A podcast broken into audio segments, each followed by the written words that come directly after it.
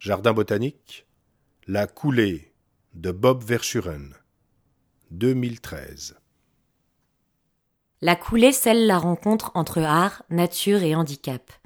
Signé Bob Verschuren, artiste belge, renommé, cette œuvre a été réalisée en collaboration avec les travailleurs des ateliers verts de la Société genevoise pour l'intégration professionnelle d'adolescents et d'adultes, la SJIPA, ainsi que les jardiniers et bûcherons des conservatoires et jardins botaniques, CJB. Bob Verschuren ne change pas le monde, il l'enchante. C'est ainsi qu'il conçoit la coulée, au détour d'une allée, un chêne, tel un diapason, se penche en direction d'une pelouse. D'entre ses deux bras se propage sur son tronc une sorte de coulée de mousse.